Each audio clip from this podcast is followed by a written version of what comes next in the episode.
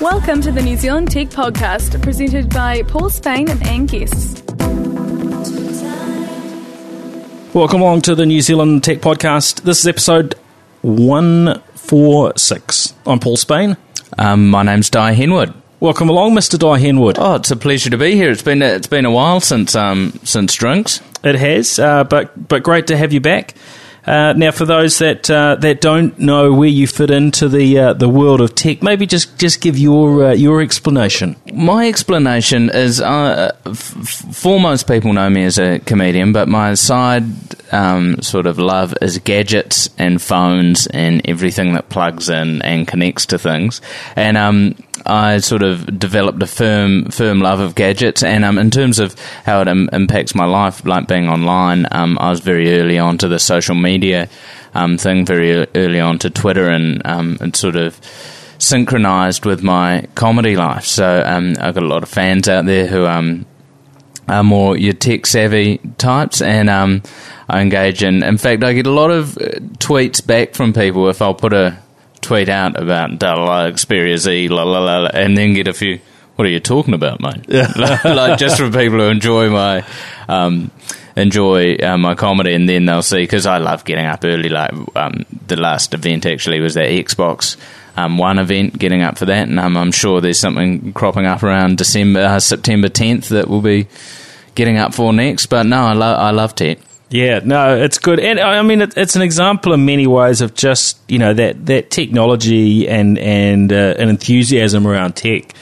Uh, although there's sort of a, a um, you know an edge audience that are that are fanatics, um, but it, it is also something that is really mainstream now, and you know just about you know everyone uses tech to to to a level. You know, every day, how many of us you know carry smartphones, use tablets, and you know, interact with technology? It, it- you know, it's just about everyone Yeah, to, and- to to one degree or another. And I think that fully has, um, pardon me, extended because now with um, parents' generation, you give them a tablet or a smartphone, and because both, pretty much all OSs are good and stable, they go, oh, so this is what the fuss is about. You Yeah, know, I can just read the Herald. I can do my emailing. and they're away. And they're away because the barrier to technology now is so small. You go into a JB Hi-Fi or a Dick Smith or whatever, and just see people from every walk of life just wandering around with this sort of plethora of gadgets. And in a way, my life now has got to the point where, because I love just getting gadgets and then flicking them off and getting more, is actually paring it down to what what is the minimal amount of stuff? Because I've been doing a lot of traveling recently, and um, when you go, what do I actually need? Because I'll come back from a trip and go, oh, I didn't even plug that in. Uh, Yeah, I guess uh, it, reminds me of um, yeah one or two people I know that yeah just carry around a little bit more stuff than uh, than what, what they need. You know, generally traveling, whatever. Yeah. and uh, you know even what they put in their bag each day and so on. Uh, but yeah, you can you can really sort of pare, pare that back if you uh, if if you think think enough about it. And I get the same issue. I, you know, last time I went on holiday, I took a you know, a whole bunch of gadgets. And at the end, I think uh, you know my laptop I'd used once when I was in the airline lounge because I actually needed to do some sort of real Yeah. work. At the end, it's like, all right, better start catching up. But yeah, the rest of the time just tablets and phones. Yeah, well, the thing is, eh, what surprises me is how a tablet starts for me to fall a bit by the wayside because I'll realize in everyday life how much I can just hammer out on a smartphone. That um, I'll have a have a um, iPad or um, something in my bag, and um, then I, you know, I'll never go. Oh, I'll get that out because the screen real estate will be a bit better to do an email. Just you know, it's the same as a text message because to me, I think email rules really. If you can keep it short, keep it short. So. Yeah, I, I think the tablet when I'm travelling probably falls a bit by the wayside because I'll need to do some heavyweight riding. And if you've got a 11 or a 13 inch slimline laptop, is there a need for a tablet sometimes if you're focusing a lot on actually um, doing some production? You know, 'cause if I'm clipping the keyboard in or pairing the keyboard and all that sort of carry on, I've sort of gone to so much effort to set it up and it's precariously on its little pad stand that's on the tray table or.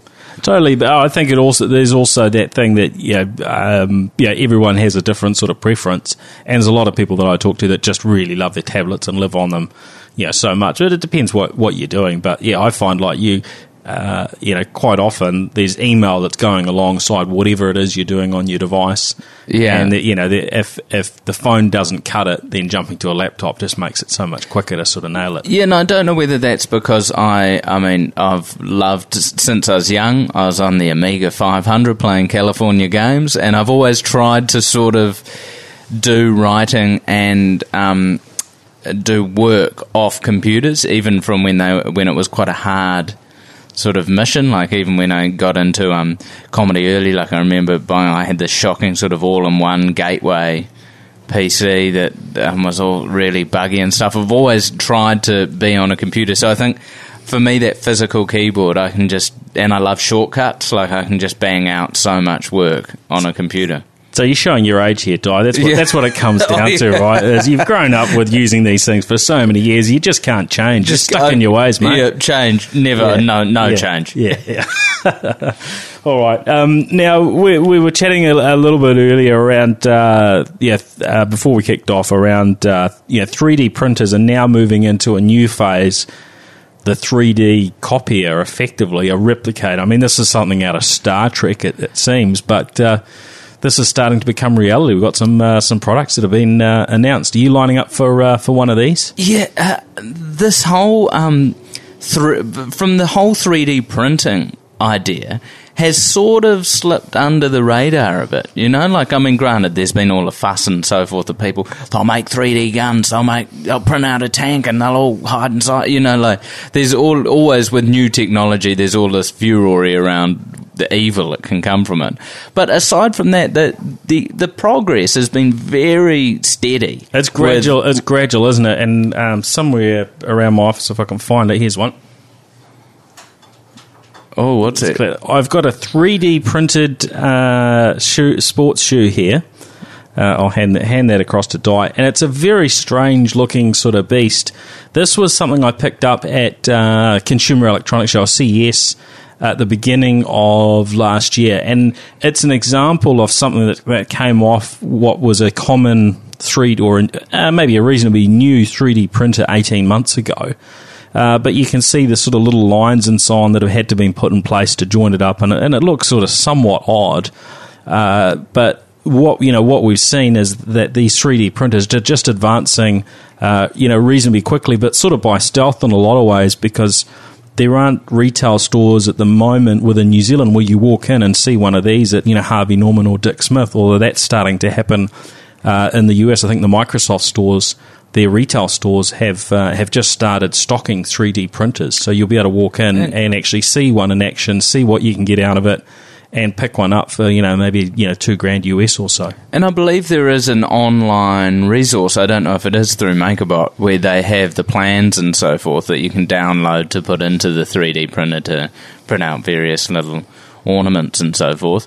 But I mean, I could imagine if you're into sort of the um, real life role playing games, you, you this is a this is a bevy of things. You're printing out more. Um, you can print out more figurines than you can poke a stick at. Than you can roll a thirteen sided dice at. exactly. And you, I mean, you could print all those things out. You know, what any sort of game you know, that could become open sourced, or people could, you know, now you, I guess, you could go and you know pirate. Uh, you know, Monopoly game or whatever it may be that's got all sorts of pieces, and uh, and actually print out all those pieces, and you know, download the board to print out, uh, you know, etc. etc. But but if I, for the um, audio listener who can't see this tiny shoe that I have printed out here, it is very intricate though, like down to the logo, and they've even got some um, Japanese kanji on the side. Like it's quite precise. And as you mentioned, this this this is from a while ago. Like we're talking every six months. There's a big a big leap in this. Yep. But the the copying side of things and the digital printing does have to raise some copyright um, issues, surely. Why? For, well, because you because you're printing out you're printing out figurines. You you I mean, well, I mean, I suppose if you've got something big enough, you could print out I paid to print it out though. Why, why should I have to deal with copyright? It's just for me. It's just personal. Oh yeah, but it could be. Well, I suppose you couldn't print out an actual pair of shoes to wear around. They. They're not. That's not very bendy. Yeah, maybe in the, in the future. But no, it, I mean it's a fair point. It's going to be a challenge, isn't it, in the future? Yeah, just because- where where you know something that in the past you would have paid for you you know you you potentially can uh, can just go and go and print it out. Yeah, for- for for sure. instance, like you know, like some French designer designs a bedside lamp. You know, like that's something that's of a size that you could potentially print the base out.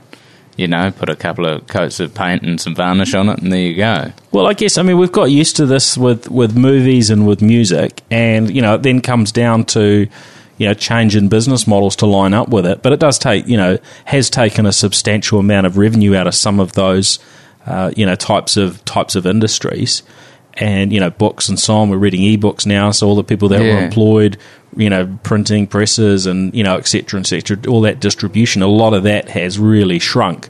So hey, you know, that's a potential in, in other areas. Well- so it's it, it uh, maybe it highlights the challenges that economies are going to have in the future, where there are more and more things that are just taken care of with technology, and there's actually just not a whole lot to do. It's going to be really hard, maybe, to find employment for. But is, Some people. yeah. Well, but then I still, when it comes to this three D printing, think use case. Like, what really is a big use case for for your average consumer? Say it wasn't Harvey Well- Norman. Why why would why would someone go and buy one? Well, it, dep- it depends how good the technology gets, right? Like, you know, there's a point where if technology is, if technology can get the human psyche and mind and humour, Yeah. you'll be out of a job, buddy. Yeah. right? So the same sort of thing here. If the technology can nail it and print out a decent pair of uh, shoes like what you're wearing there, Yeah. you know, some uh, stitch together some uh, leather Converses and and uh, make some nice sort of pattern, personalize it, maybe put your uh, Yeah. Twitter handle on the side or something.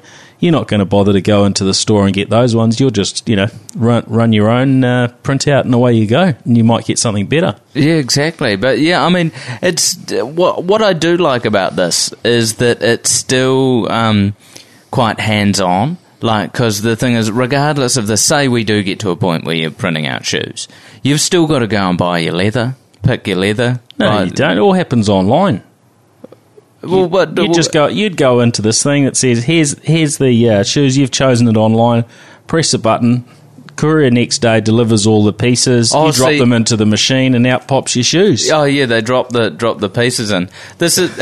I was, I was think, thinking you can't buy a machine that that then creates the creates the bits. This was like Actually- uh, the national MP whose argument against 3D printing was people will print drugs. Which was the most ridiculous argument against it because you still need the drugs to print. uh, What he's talking about is a, a pill press or whatever. You can't just you can't just buy a MakerBot printer and go print me some LSD, please. Like you've got to have the materials. But there's an idea, Dai.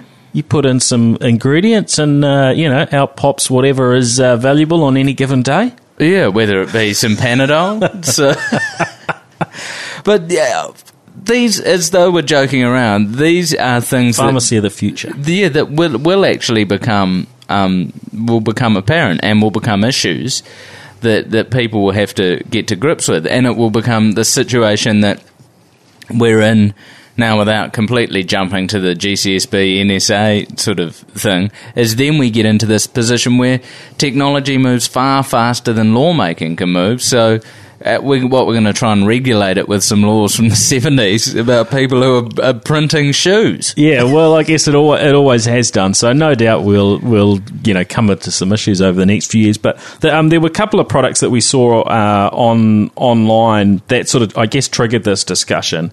Uh, one, oh, there were a couple. They were up on. Um, they were covered by a few of the media, but uh, Engadget covered them in the last uh, in the last few days. So one was the uh, Zeus 3D copy machine, and the other one was the uh, I love this name Factotum uh, 3D uh, 3D copier or uh, or replicator. So if you are interested, have a have a bit of a uh, Google on those, and the prices on this ge- gear look looks quite reasonable. The um, the the the concept here that they're doing with uh, with Factotum, I think uh, they they've got that up on Indiegogo for funding, so you can actually Yeah. go in and uh, shell out. It's about eleven hundred dollar uh, pledge to actually get one of these units, US dollars, which it's not too ridiculous it's not a huge amount of money if it can sort of live up. So uh, well if yeah. you're looking what people would pay for a flat screen TV five years ago A lot more than that. Yeah, exactly. I suppose. I want to print a flat screen TV. Actually, do you think it'll Hey, do there that? There you go.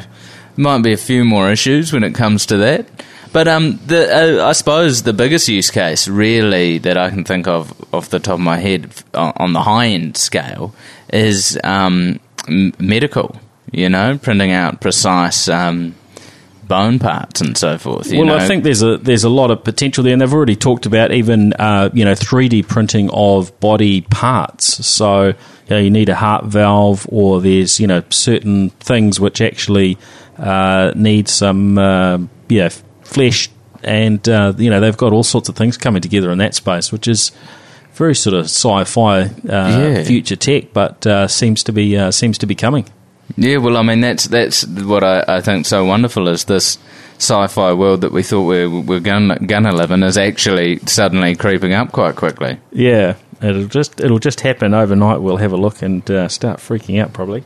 Um, now, one um, one interesting little uh, announcement I heard this week was um, a New Zealand company. Now, I met up with these guys going back probably a year or so. A company called TranscribeMe. And uh, have you come across the TranscribeMe guys? Have you Now, on flights, I read in-flight magazines down to the last word that includes every single ad, and they've Yeah. cropped up a few times, and I always get very enthused by the end of the flight because I love the idea.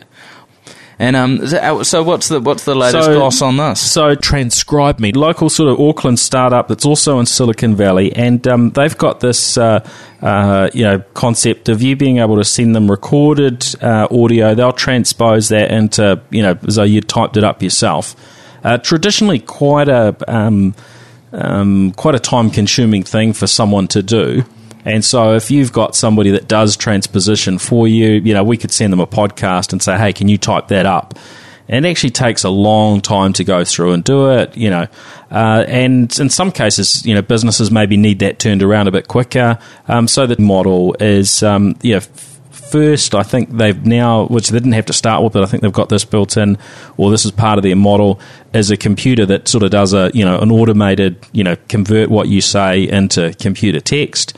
Uh, to to assist the process, but then what they do is they split up the audio. And let's say there's you know half an hour worth of audio. They split it up into little segments. Say uh, I don't know how long they might be. You know, two minutes of two minutes each or sixty seconds. So it's in these very small pieces, and then they scatter them out around the world to where they've got people doing uh, the transposition.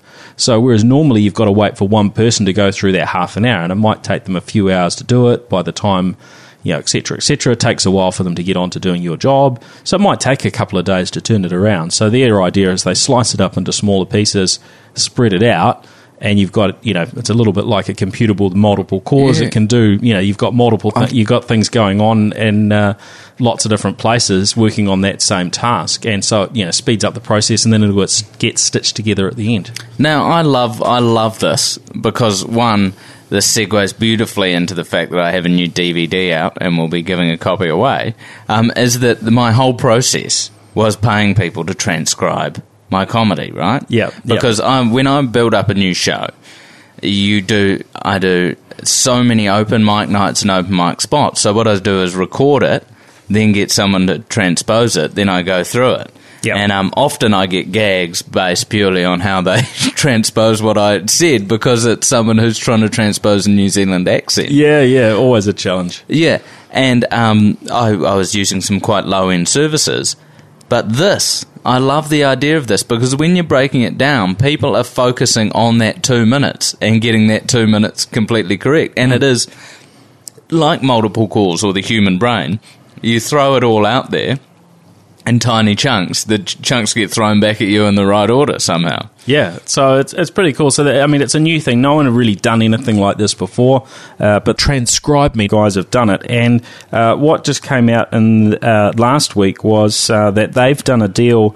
Uh, with a company called Livescribe. Now, um, Bill Bennett, who's often on the show, has been a bit of a bit of a um, fan of the the Livescribe uh, pens, and the Livescribe pens are a um, well, they call it a smart pen. So it's basically a um, a pen that does um, you know writes on paper as you would normally like to, but it's also got Wi-Fi in it, so um, it can take. Oh, it's got uh, first of all, it's got a um, audio recorder. So as you write, it's catching the audio that you're scribbling about. So if we're in a meeting here and there are a few little notes that I want to take, you know, along the track, that's good.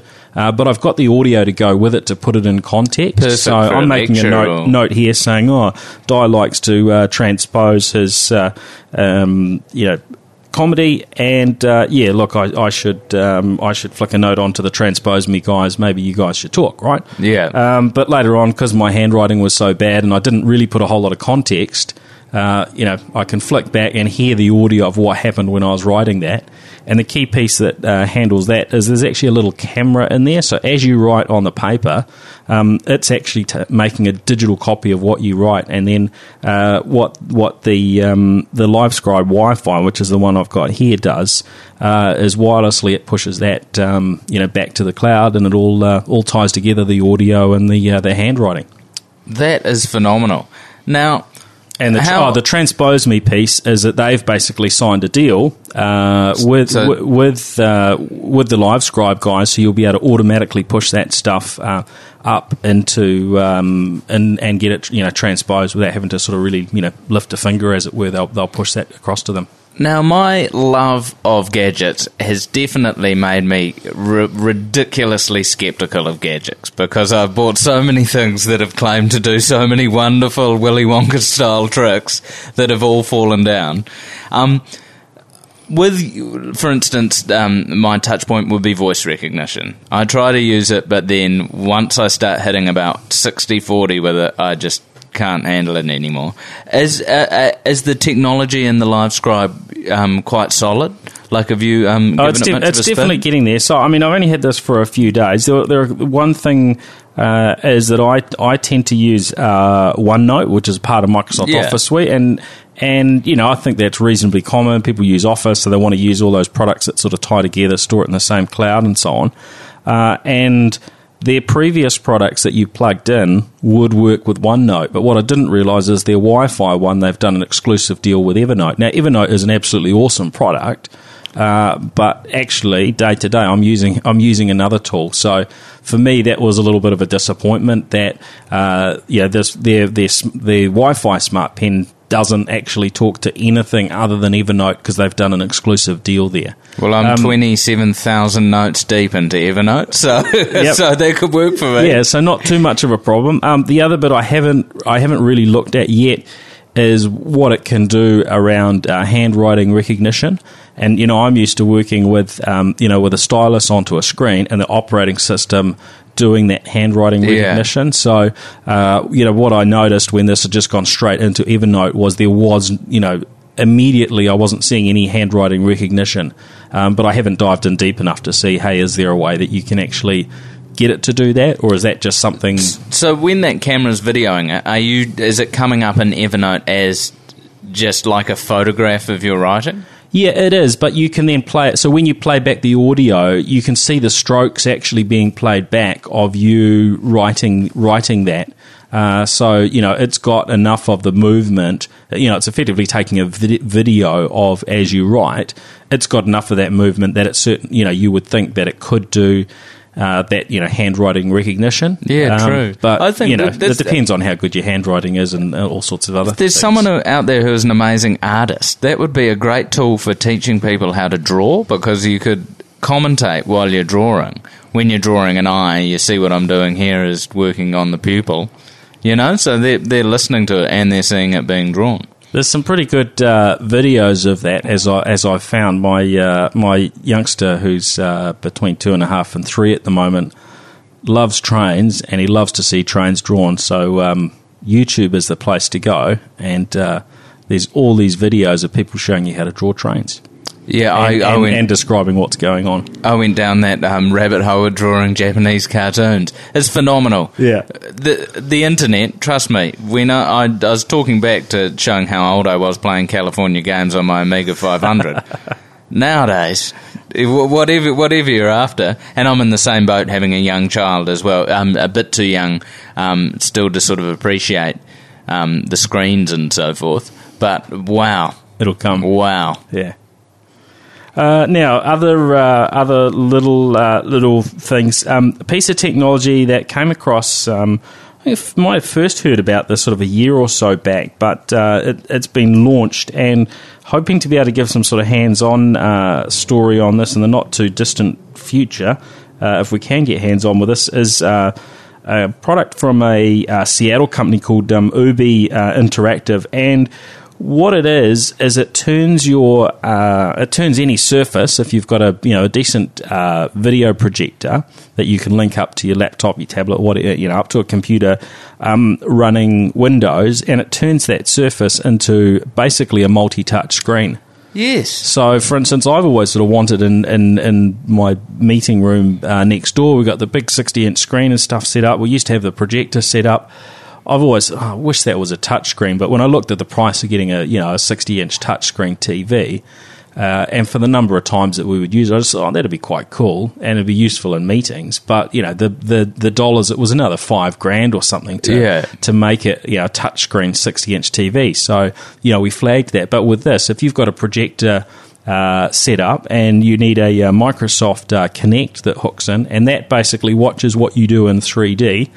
And if you are sort of touching points on the screen and so on, it just treats it as though that you know wall or whatever you're projecting onto is a as a as a touch screen, so you can drag and drop and resize and do you know all the sorts you know gestures and so on that you would on a normal screen.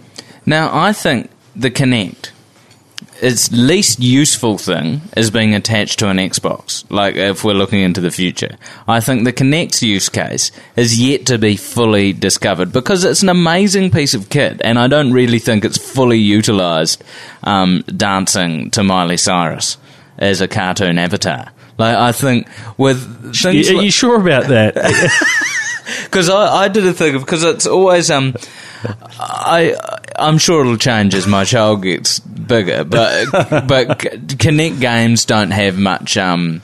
I don't really enjoy them. I Hmm. think because I'm I'm more an old school gamer, and I, I like um, sitting down. Maybe I'm too lazy for Kinect, to be honest. Yeah, I mean, uh, there, are some games that are quite good fun if you're willing if you're willing to burn some burn some energy. But yeah, I, I mean, I take your point. It's stuff like this sort of innovation that's using that 3D camera, that's seeing you in a 3D space rather than uh, you know traditional what a traditional webcam could do. I mean, there's just so much more to it. And this, I mean, this, I think this is a great example of, of what's possible. And if this is being sold as a product now, you know, there's no reason why this wouldn't, uh, you know, become a, you know, almost a sort of a built-in operating system feature a few years down down the track, if that's what it, uh, you know, takes to um, maybe differentiate Windows or something. And surely there's got to be a bit of kudos out there for Microsoft basically maybe leaving the Kinect quite open to have a play with and not, not locking it down and suing any developer who has a little play around with it. And like I remember about a year ago seeing some great demonstrations of developers who had just sort of tutted round and ripped it apart and just doing these amazing sort of 3D imaging and stuff because the actual sensors in it, you know, people think of oh, it's a, attached to an Xbox, just a little piece of gamey, Just a toy. gamey just toy a toy, stuff. mate. But it's actually the development that, that went into that um, is so so amazing. And I think I think I've always maintained that the Xbox Xbox division at Microsoft is the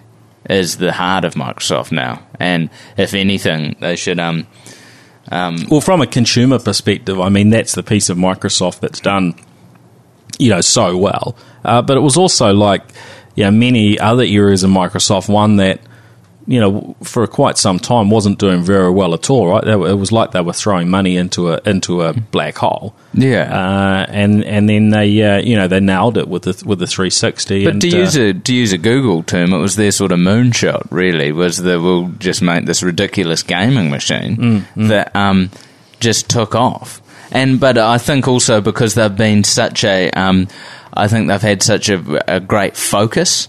Um, Xbox really focused on that UI. And and still, to be honest, this is why I'm I'm looking forward to the one. To be honest, because I still find it very clunky. For instance, I've got an Apple TV, a Roku, and your Xbox plugged into the television. I'm not going to use my uh, Xbox to access YouTube or um, Netflix because I find it quite still quite clunky and a lot of clicks and flicks and to get there, Yeah, rather yeah. than something like a um, Roku or a or a Apple TV that you're firing off your phone, so it's just bam, bam, bam, bam. And even with smart glass, I, ju- I just think it's still, and this is where the one I suppose is really pushing itself, is it's your go-to hub. that's certainly what they're what they're aiming for. I mean, what we don't know is how well, uh, yeah, how well that's going to land in the New Zealand market. Right? We know they're geared up for it in the US market. Uh, I think that's one of the areas where Microsoft have struggled in the past is delivering a consistent result globally. So Yeah. we know, yeah, it's going to be an awesome product in the US, but there, you know, I haven't seen from them, you know, anything confirming that any of those sort of standout entertainment, uh, you know, features that that are that are unique to the Xbox One over the 360 are going to be available in New Zealand at launch, or if and when they might be available in the future. So there's a fair bit of unknown out Yeah, there around it, and I think the market is feeling the same way as well. I, I think that this is that's such a crucial um, aspect if you are a company now, because companies now, especially in the tech sphere, are trading globally. Um, I was listening to a great dis- um, discussion about Amazon, for instance, with Kindle, how they've basically just locked down because they're only trading out of the states, right? And um, this analyst was saying this is where um, Apple's model really stands them in good stead content wise because they see every region they go out to and then they go to that region and they do deals with that region. So you buy your iPhone or your iPad or whatever, you plug it into iTunes, you're in your country's store. You can buy anything that's licensed worldwide, but you've got your local stuff and that. You're not trying to jerry rig it up so I can get a bit of content from the States or whatever. Mm, and I mm. think these companies have to realize that when you're global, there's a lot of market out there and that's outside of America. And if you can nail that, and also people are into it, that's why like iTunes is a pretty average piece of software. To be honest, Sure. it's pretty. It's okay running on the Mac, disastrous running on Windows, but because of the content, They've got a good global catalog, haven't they? yeah, people are in there. That's And- where they plug their iPod Yeah, into. Spotify was another example where I think yeah, Microsoft had a product ahead of Spotify that could do yeah similar sorts of things as Spotify, but it took them so long to get it out to international markets that there were Spotify and others that actually bet them to the punch. Came along much later, but then bet them to the punch. And Microsoft still don't have for their Xbox Music. Uh, an app that runs on you know iPhone and Android, although it's been mooted for you know maybe a year. Uh, so you know there are things like that where they've just got to move really quickly if they're going to own these spaces, and I think that's where they're they're at risk with the Xbox One. And I've got a very interesting uh, little fact to share here. Oh yeah, Uh, sales of um, what would be your guess in the New Zealand market? Now I've only got a small uh, sample size, uh, but what would be your guess of how many uh, pre-orders there would be of Xbox One versus the PlayStation Four? This is a good question because I mean I I've, I don't know whether I'm swinging swing around in Xbox circles more. I would say um, Xbox One would be triple PlayStation pre-orders. Okay.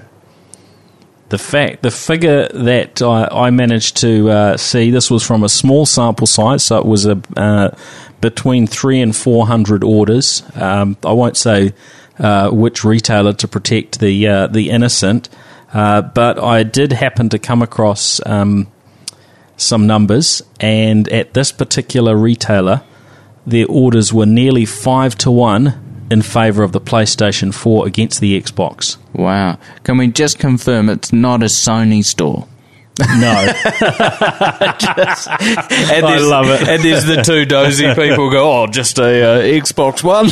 so I mean, I I, I haven't heard this from anywhere else, and it was just you know one sample. Maybe there's been some promotion that's going on behind the scenes that I haven't heard of, and so on. Uh, but it shocked me. And if this were the case in any other major, well, in in big markets, like you imagine if this is the case in the US or in other markets, you can imagine Microsoft will be working very quickly and hard behind the scenes uh, to to to improve that. Now, I don't know if they get access to these figures either, because I imagine you know Sony want to lock down um, you know, the reality of how many pre-orders they've got versus uh, versus Xbox. But I imagine if I can come across this this information, uh, you know, al- almost by accident, uh, that you know, Someone you know that uh, that that they're able to get their hands on Well, it. But I'd, I'd be pretty worried if uh, if this was reflected anywhere else, and and it may not be reflective of of what we actually see at launch, but it's. Uh, it was a pretty big number. I was just I- absolutely floored because someone had told me, "Oh no, we're, we're seeing pretty similar. Uh, we're seeing pretty similar figures."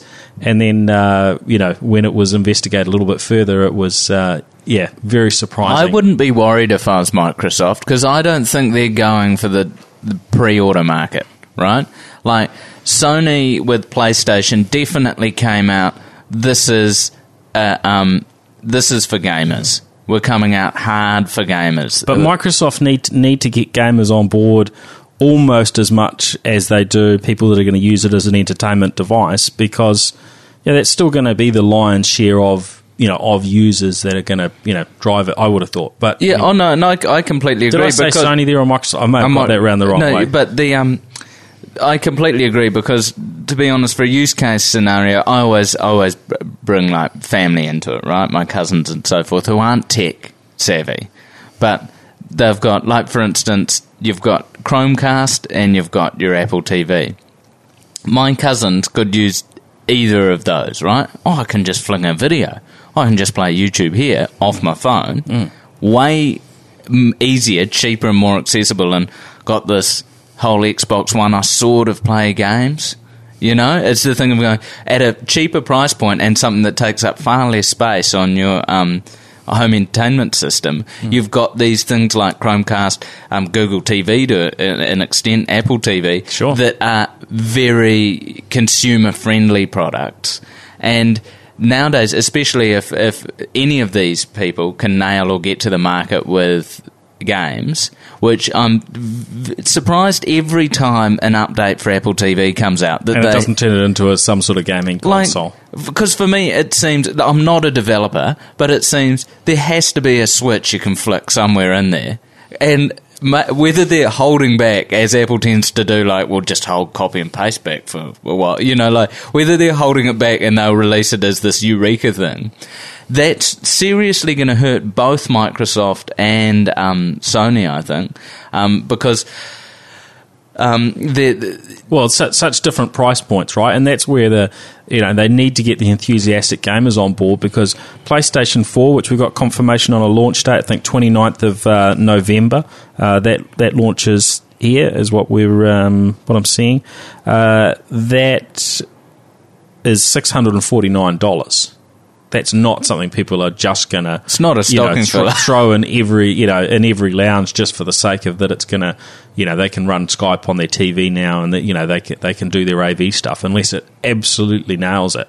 It's going to be the the enthusiastic gamers that are going to walk out and and.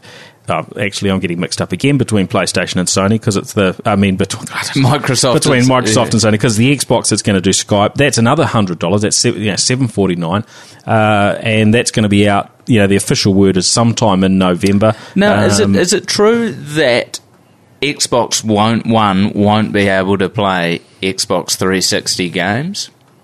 that's that's the official. Uh, that's the official story. That's the- effectively, as of as of now, I mean, uh, judging by the amount Yeah, of flip flops that are happening, yeah, I mean, could you- completely change. Well, unlikely, but you, I mean, it's not designed to be able to take a you know a game that was written for the Xbox 360. You've got the yeah, you've got the media, you've got the DVD for it. You're not just going to be able to jam it into the Xbox One and play it. Yeah, see, that actually makes me go, well, now I'm weighing them up evenly. Mm, like, do I go to PlayStation now? Because my thing is going, I've got all my Xbox 360 games, and of course, when it was a new Xbox coming out, it was just natural progression because going, oh, I love playing that Tony Hawk, or, you know, Mm. It's, going, uh, it's only in. at the time when it's new that you do that. And the reality Yeah. is, you're probably still going to keep your Xbox for you know next to it for a Oh, few yeah. months, or your old one, or you could plug it into the HDMI on the Yeah. side. So I think they've just weighed that up and said, look, it would cost us an extra X million dollars or whatever to try and build in any sort of compatibility. And what everyone found with the previous generation was you needed that when they first came out, or everyone decided to, but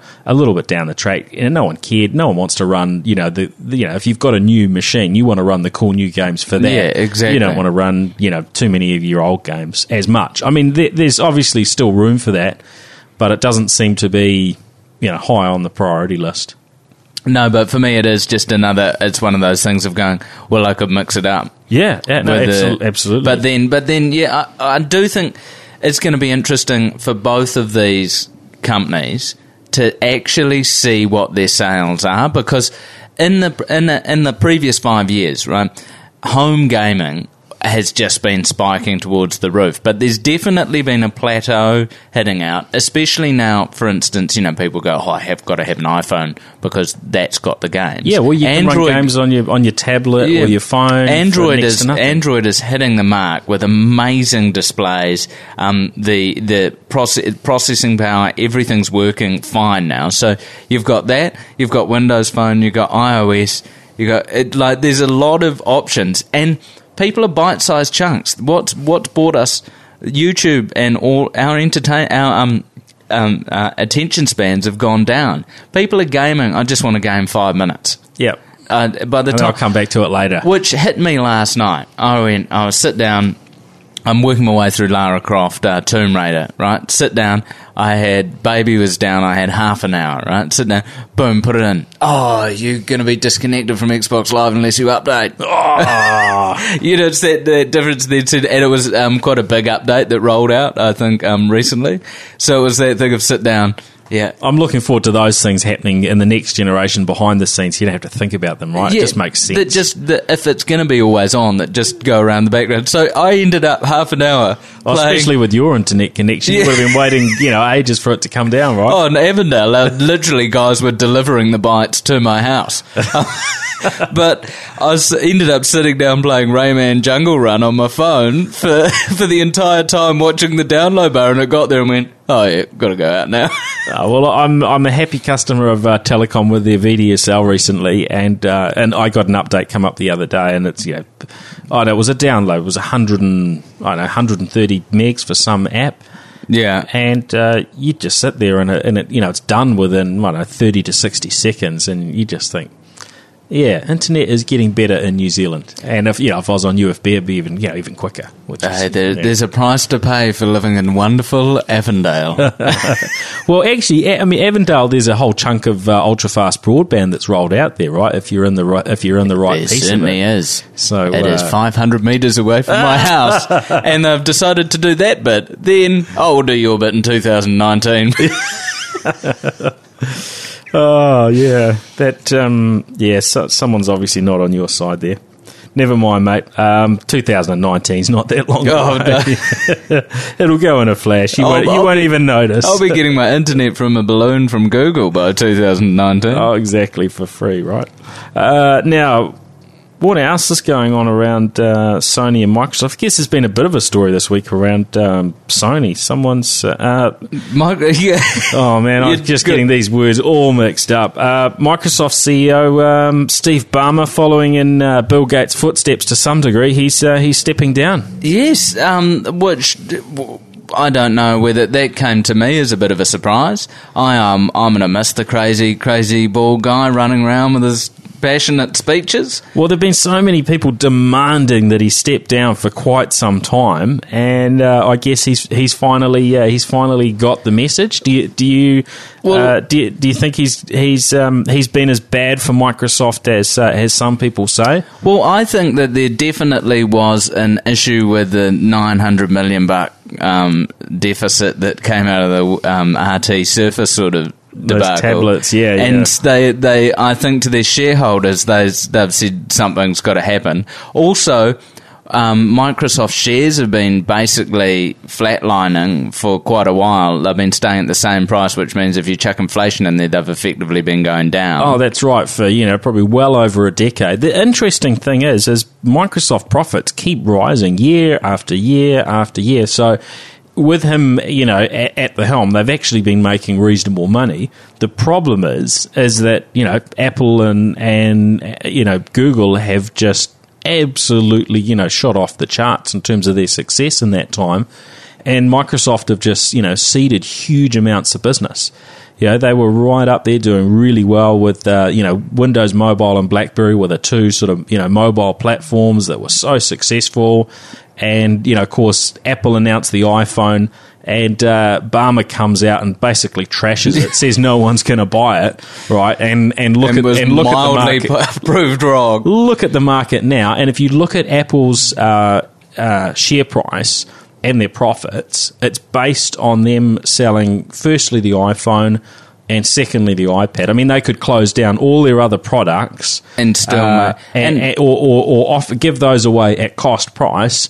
And they would still be making massive profits based, you know, based on what they did with the iPhone. And there was Ballmer saying, "Hey, this isn't going to make any profit."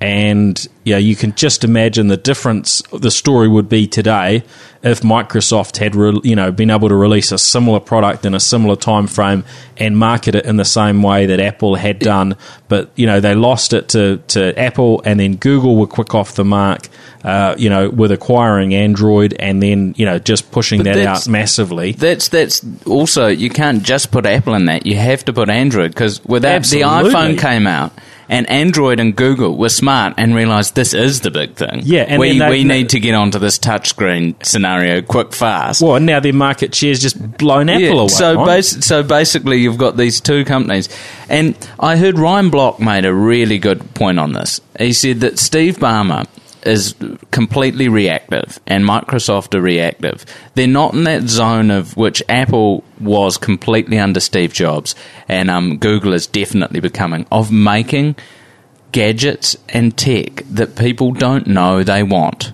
which the iPad was. Everyone poo pooed mm, the iPad. Mm. Right, and said there'd be no need for it, but they made this amazing product. well, I think the, the difference there is that Apple got it right so Microsoft were making, you know, they were thinking, oh, people need oh, the, tablets with a pen and stuff, yeah. you know, 12, 15 years ago.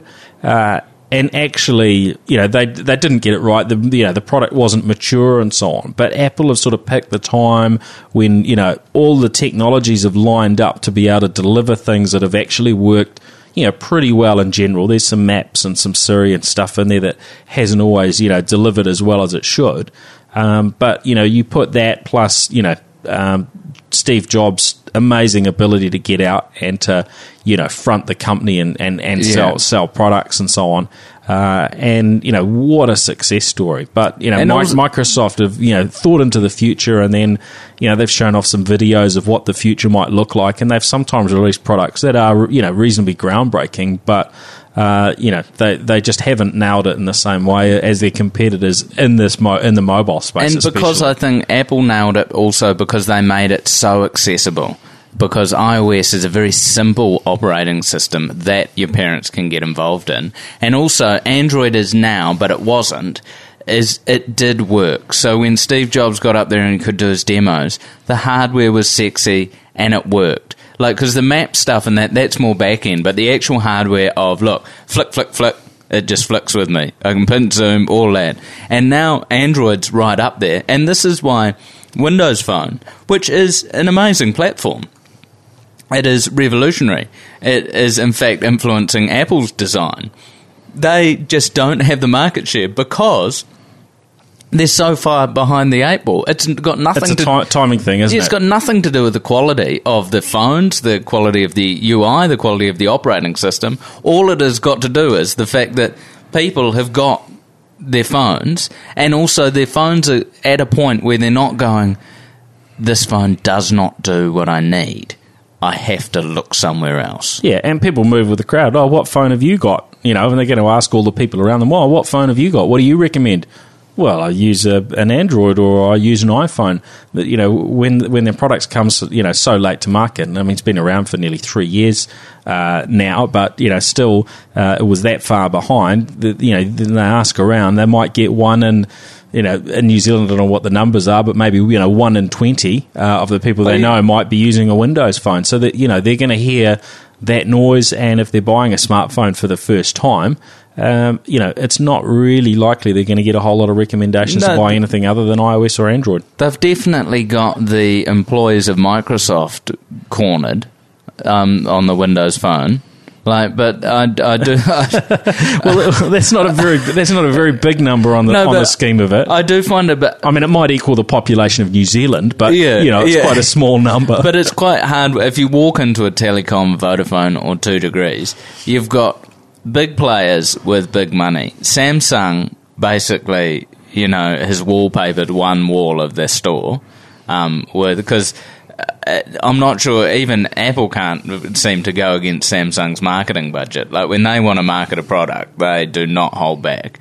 So between that plus your big iPhone poster, there's barely room in the store for anything else. Then you see a couple of poor Windows devices sort of magnetically clipped on down the side.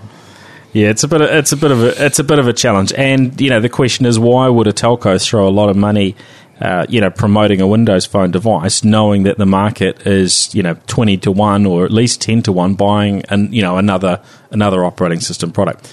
Anyway, enough on that subject. Let's dive into some of the gadgets that are coming through in terms of new devices, uh, smartphones. It's, I mean, we're sort of still on the same topic, really, but uh, in terms of what's coming up, um, Ballmer were, I mean, there's all sorts of discussions we could have around Yeah. whether he was the right guy, who should replace him, and so on. Masses of coverage online. Um, do you have any particular pick over uh, over who should uh, replace him? Uh, I there's think been I some always talk forget of uh, pronounce his name wrong. Um, Jay uh, Adel. He was the head of Xbox. Yes, yep. Uh, I'd put him in there. Yeah, yeah, yeah. Well, but I he- don't know, David Cunliffe. Um,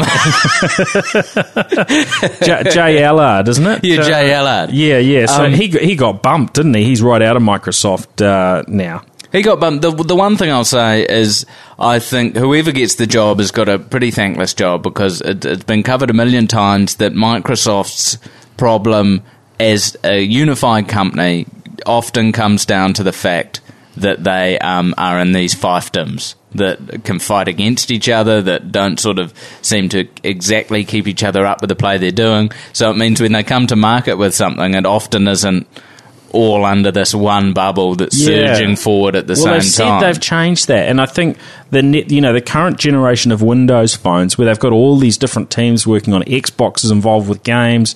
You know the um, the the Internet Explorer team are sort of working alongside. So you've got a pretty integrated experience. Was when we you know went back to previous generations, it was you know it was a bit of a mess as far as that's concerned. So maybe some of that they've got right, but I mean it is a fascinating time for them to make this change after they've you know only just announced in the last couple of months or so that they're changing from a software company to a devices and services company. Uh, you know w- which what that actually looks like. That I mean that's really a long term play. That is a big strategic play. Uh, but what that actually of, will uh, look like over the next two to five years is, is you know, I think anyone's guess. It's pretty hard to know what you know what they've been discussing and thinking about in those back rooms. Other than other you know other than the fact you know naturally we can all see they want the success that uh, you know Apple and Samsung and Google you know are having, but they must there must be a lot more to it than and that. there had to be a rude awakening with the RT scenario because when you're moving towards the devices and services company and your first sort of big play on your device. lose a billion dollars on uh, Yeah. one of your first products. Yeah. yeah. Oops. Uh, so, in terms of new products, we've got um, just sort of before we wrap up. There's uh, uh, Galaxy Note three. Uh, we're expecting to probably hear announced uh, next month. Um, f- from uh, from Samsung uh, Galaxy Tab uh, three seven on the way. I guess it's just going to. I mean, we're going to keep getting flooded with new products from Samsung. It seems to be their way, Yeah. right? Um, Uh, and uh, good, good on them. Like I um, I used the Note two for six months until I stabbed my eyes out with the um, UI that Samsung forces upon me. Um, that I have to live in this bizarre cartoon world. But I, the one thing that really impresses me is if you need a stylus and um, you're writing, drawing, um, the, as we're talking about transposing text, handwriting. They've nailed it. Like I, I used it a lot for writing set lists for my shows and so forth, and I was thoroughly impressed with the stylus. And I think if you you have a serious use case for a stylus and you need a bigger phone, um, the Note is, It's is pretty handy. And I, as I found when I was moving between the Note 2 and the uh, Surface, Microsoft Surface Pro, uh, those styluses are interchangeable between the two. Are they? So there you Oh. go. Uh, now there's that. Uh, Nokia have got a bunch of new stuff. We've been playing around here with the uh, um, Vodafone's um, going to be releasing shortly. We we're waiting on timing. Uh, the uh, Lumia 925, which is sort of a sleeker version of that uh, the Lumia 920 Yeah, that it- uh, that Telecom launched. Um, but this one's 4G as well, which. Uh, I think uh, Telecom had disabled in the in the 920, but you know naturally because Vodafone have got their uh, 4G LTE network, they're taking advantage of that. And uh, what do you what do you like with that? Do you I mean do you like that form factor? Yeah, I, I must say I've been a big fan of all uh, um, sort of Nokia's phones that that No- it ta- Nokia, N- Nokia. Nokia. No, no, I don't know. Is it I've got- Nokia or Nokia? I don't know. I'm going with Nokia tonight. Oh, okay. I might be Nokia tomorrow. Yeah. Um, the, the their form factor is wonderful. Their um, I, people have listened to me rant about phones before. Now I have this obsession with industrial design, and I love the design on this. This this rivals this the the feel of this phone is up there for me with your HTC One, your your iPhone. Um, in terms of just I like a phone with a bit of weight. We're both remarking about how um with the I like which I think you were saying happened on the um, phone before this with the how the time can be up twenty four seven because it's sort of illuminating a certain amount of pixels without doing the battery in. Yeah, you used to having to press a button to light up the screen on your phone to get the time. Yeah. But uh, it- yeah, that's really cool. I think it's a feature of the new version of Windows Phone that's yeah started rolling out to some of the other Um, handsets, and uh, it's- it's on the uh, 925 as well. I'm not 100% sold yet on the um, Nokia's camera um, camera app. Um, I've, I, I haven't personally done a lot of delving into the PureView um, with a hands on, but I've been watched a lot of photographers online who've done case by case scenarios between DSLRs and all the high end cameras. And um, we're talking a bit before the podcast on whether it is um, a software issue because um, like your iPhone and so forth, you pull out, snap a photo, and the algorithms of the software are there for you're going to have a bit of good job, janky. It's going to be a bit janky. It holds it together. The colors are very rich. Um, without being oversaturated, whereas I still notice quite a few PureView photos are a wee bit um, washed out. So that's the Lumia 1020, isn't it? Which Yeah, is the, yeah. which is the The 10 the next one. We still haven't got a, a launch date on that here in New Zealand, but you know, hopefully that'll be landing uh, soon as well. But I do like, and I think um, I'm glad to see Windows Phone doing this because I can see this as a point of difference having the high end camera because as of yet, Android hasn't nailed that. And um, I've got um, two different friends who bought the HTC One and they're now wishing they hadn't because they're not sold on the camera. Um, on the on the sort of the four megapixel crunching yeah, scenario that they've done, they just weren't weren't sold on it. And um, I think if Nokia can come in and Windows Phone can nail themselves as you've got a slick, beautiful UI and you've got an amazing camera, then that's that's a big selling point because often that's all I'm I'm looking for. At the end of the day, I'll stop using a phone because the camera annoys me. Because if I get it out and it's Absolutely. I mean, that's one of the most common things you use a you know a, a phone for. You know, Yeah. Other than these things, especially when you you know you've got you're going to events and you're doing all sorts of different things as you do. Um, it's a it's a reasonably important thing to do. Um, a couple of other phones coming through. Uh, new iPhone. We're hearing uh, 10th of September. So. Uh, hey, let's. Um, If- we- I mean, there's a few things we could chat about there, but Yeah. I mean, I mean, I'm uh, I'm a wee bit of uh, um, I love my iPhone, and if any of this is true that it's coming out, the best rumor I heard today is that the new processor is 31 percent faster. Um, and if that, that combined with the back end of what they've done to iOS 7, you could be expecting some uh, big battery gains, which would be massive for me. I think, to be honest, if they could make the camera better and make the battery last one and a half to two times as long, that would be a win. Yeah, uh, for me, I'd like a bigger screen, but I'm just not sure that that's that's how Apple plays I the see. game. See, I'm the I'm the other way. It's the perfect size for me. Like I almost, I'm looking forward to trying like a Moto X because that's a small size. I like a small phone. Mind you, I am five foot five and a half, so I'm, everything's yeah, about I, I can- proportion. I can, see the correlation here with that. it's Di. about proportion. Um, we, we'll ask if they can make a special iPhone just for you, Yeah. just in proportion. it's about the it's Yeah. about the size of the old iPod Nano. Yeah, yeah. A um, couple of others. Um, apparently, HTC have got a Windows Phone variant of the Win, uh, HTC One coming through, Oh. um, and we've got the um, the Sony Xperia Z there, uh, Sony Xperia Z One. That's just going to bump the battery life up. Uh, looks looks a little bit funkier. Uh, and uh, what was the other feature? I think it moves to a 20 megapixel camera. So Sony are really good with cameras. So I'm pretty you know interested to see uh, what what that'll be like if the rumors on that one are true. That Sony um, also has a feature that if you need to draw an exactly perfect rectangle, it is the phone for you. That could not be more rectangular. That phone. It um it, it has taken industrial design to a whole nother level. It, it feels slick, but it's it's very square. It is. It and um, you you of were mentioning that, that there's there's a variant of that coming out with a huge battery. Yeah, that's the that's the Z one. So there's, the Z one has that uh, uh, battery. I think it's about uh, fifteen percent bigger than the Galaxy S four. For me, that was one of the killer things of the Galaxy S four. Awesome battery life. Yeah. Um, although I've found that the um, Xperia Z also, ha- even though it's got a you know about ten percent smaller battery, actually it does pretty well with some of the smart stuff they do around the battery. And uh, yeah, and I like to leave most of the functions turned on, and, and yet the battery life, you know, most days um, I don't have any issues with it. No, So, I um, think so I think pretty it's a big thing is what is how the software manages itself is huge on the battery life. Like that stat that um, fa- Facebook are updating their um, Android app because it was downloading 12 meg a day when it had everything turned off. It was still downloading 12 meg a day. So that's Yeah. just there. That's just taking a slice of your battery, even if you're not opening the app up. Yeah, just just run Facebook, and it will gobble up your data, and it will make the um, mobile carriers rich. So yeah, they're going to love it. Awesome. Hey, well that uh, that wraps us up for this time. Always great to have you on Oh. the show, Dai. Now, um, a little uh, a little thank you gift from you for uh, to uh, to one of our uh, lucky listeners. Uh, tell us uh, um, tell us what you've got. I've just here. got a new DVD out. It's called Adapt or Die. Um, humans are awesome. Let's celebrate. The basic thing about it is we're, we're so negative about humanity. Sit back and realize the awesome things we do. We invent so many phones that you can talk about phones for an hour a week. We, Yeah. we invent 3D printers. Um, and it's signed Tech for Life on the back um, by myself.